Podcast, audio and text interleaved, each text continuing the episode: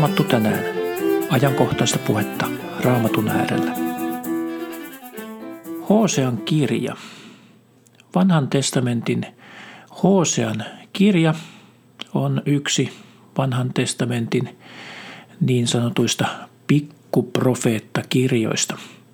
Hosean kirjan sanomassa ei kuitenkaan ole mitään pientä, vaan tämä nimitys on tullut siitä, että se Hosean kirja on suhteellisen lyhyt verrattuna suuriin profeettakirjoihin, kuten vaikka Jesajan, Jeremian tai Hesekielin kirjoihin.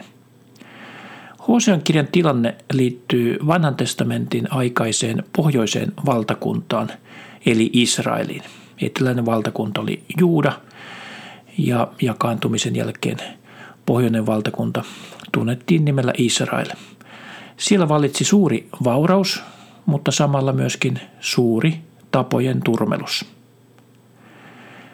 Hosean kirjan luvussa 10 jakeessa yksi sanotaan näin, kuvataan sitä tilannetta tuolloin. Mitä vauraampi sen maa oli, sitä parempia patsaita se pystytti. Eli nämä paremmat patsaat viittaavat epäjumalan patsaisiin, joita Israelissa alkoi nousta oikean Jumalan palveluksen kilpailijoiksi. Hosean kirja on tosiaankin ensimmäinen niin sanottu pieni profeettakirja, ensimmäinen 12 pienestä profeettakirjasta. Hosean kirjan sanoma on kuitenkin hyvin suuri ja erittäin merkittävä. Sen sanoma on tarkoitettu myös meidän aikakaudellemme, ja sen sanoma on ikuinen. Vaikka alkuperäinen kirjan kohderyhmä oli Israelin kansa kauan kauan sitten, joka tuolloin alkoi palvella Jumalan ohella Baalia, on kirjan sanoma edelleen ajankohtainen ja tarkoitettu juuri meille. Hosean kirja kuvaa Jumalan liittorakkautta morsiantaan Israelia kohtaan. Kirjassa tulee erityisesti esille kaksi teemaa. Israelin uskottomuus ja Jumalan uskollisuus. Kirjan päämääränä on havainnollista, miten suuresti Jumala rakastaa syntistä kansaansa – Kirja on kirjoitettu noin vuonna 715 ennen Kristusta ja kuvaa noin vuosien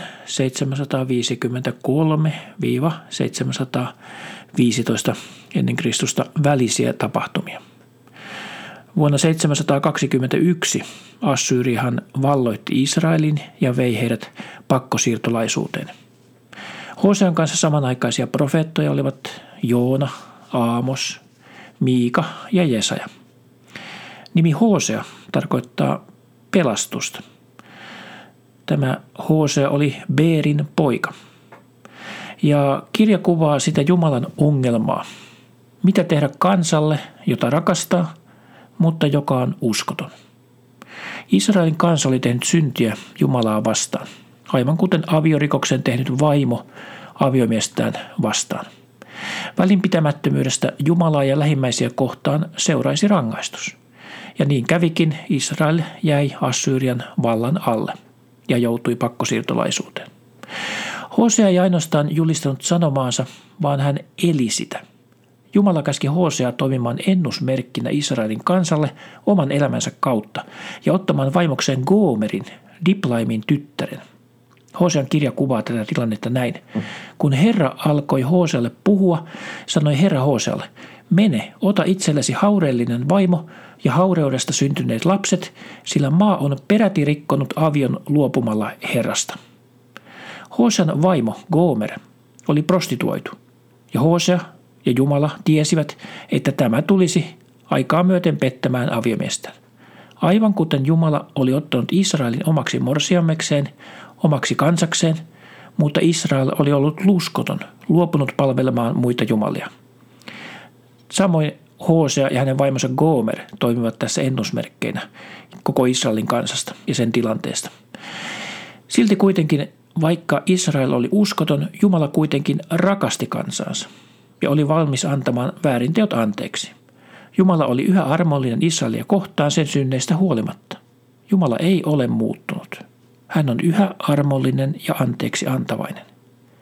Ja näinhän siinä kävi, että Hosean vaimo ei ollut Hosealle uskollinen ja tämä Gomer vaimo päätyi myytäväksi orjamarkkinoille. Hosea kuitenkin osti vaimonsa takaisin, toi hänet takaisin kotiin, sillä Jumala oli kehottanut Hosea edelleen rakastamaan vaimoaan. Hosean suhde tämän porttovaimoon symbolisoi suhdetta, joka Jumalalla oli Israelia kohtaan. Israel hylkäsi Jumalan ja antautui epäjumalien palvontaan. Jumala ei kuitenkaan koskaan luovuttanut, vaan pysyi uskollisena ja halusi palauttaa suhteen ennalleen. Onkin mielenkiintoista huomata, että Jumala käytti Porttu Gomeria omien tarkoitusperiensä välikappaleena. Vaikka Hosean vaimo oli syntinen ja halveksittu ja teki paljon syntiä, silti Jumala kuitenkin käytti tätäkin ihmistä. Jumala voi käyttää ketä tahansa välikappaleenaan ja palveluksessaan. Sen tämä Hosean kirja osoittaa meille. Gomerille syntyi kolme lasta, joiden nimillä oli profeetallinen merkitys. Ensimmäinen lapsi oli Israel, joka hebreaksi tarkoittaa Jumala kylvää. Nimi viittaa Jumalan rangaistukseen ja tuomion, mutta samalla lupauksen hengellisestä uudistuksesta ja armahduksesta. Jumala on voimallinen asettamaan kaiken ennalleen. Hosea oli tämän Israel-pojan isä, mutta samaa ei voi sanoa Gomerin seuraavasta kahdesta lapsesta. Nimittäin Gomerille syntyi kaksi muutakin lasta, Lo Ruhama, joka tarkoittaa hebreasta suomeksi käännettynä ei armahdettu. Tuo etuliite lo, sehän on hebrean sana ei, lo ruhama. Ja kolmantena lapsena syntyi lo ami, joka tarkoittaa ei kansani. Lo on ei ja ami on minun kansani. Ja näillä nimillä oli symbolinen merkitys. Israel kuvaa sitä, miten Jumala kylvää ja miten ihminen myöskin omalla toiminnallaan kylvää. Minkälaisen siemenen, sellaisen sitten sadon ihminen niittää. Jumala rankaisee ja tuomitsee, mutta myöskin lupaa armahtaa ja lupaa uudistaa Israelinkin ja kenen tahansa syntisen ja vapahtaa hänet synnestä. Jumala on voimallinen asettamaan kaiken ennalleen.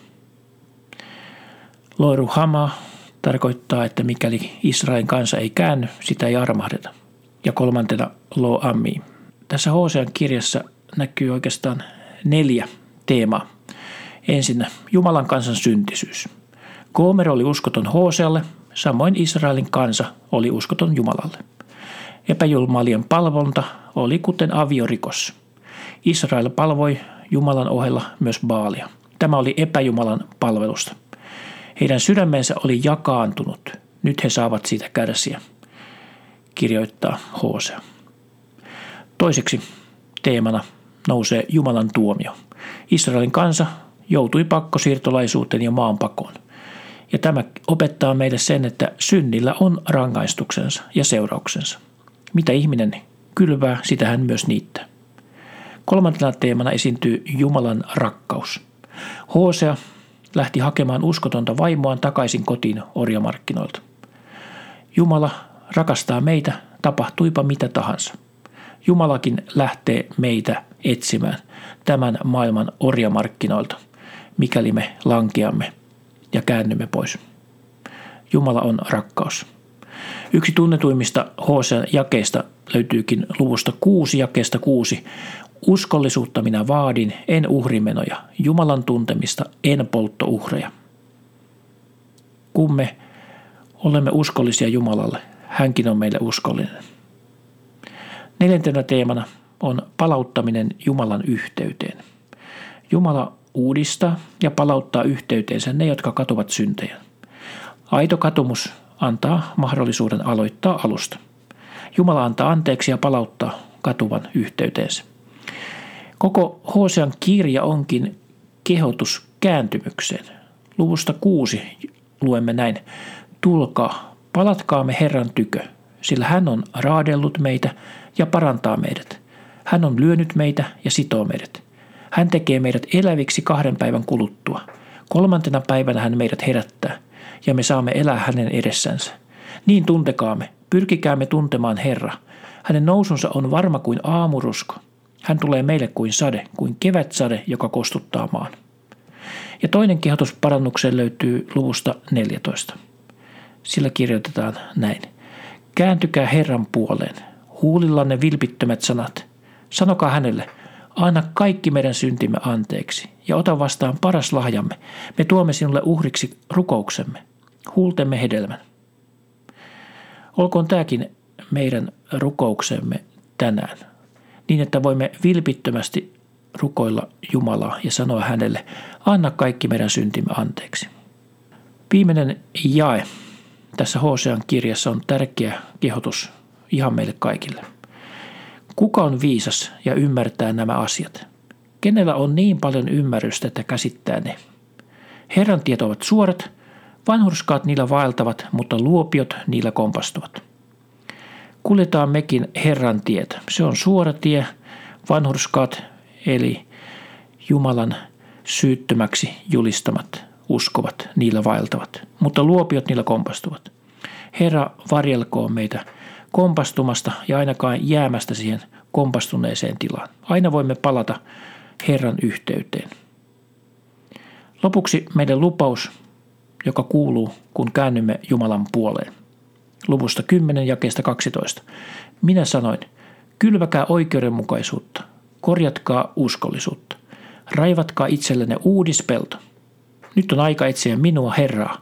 Minä tulen varmasti ja annan teille siunauksen sateen. Etsitään tänäänkin Herramme kasvoja rukouksessa. Siunausta päiväisen.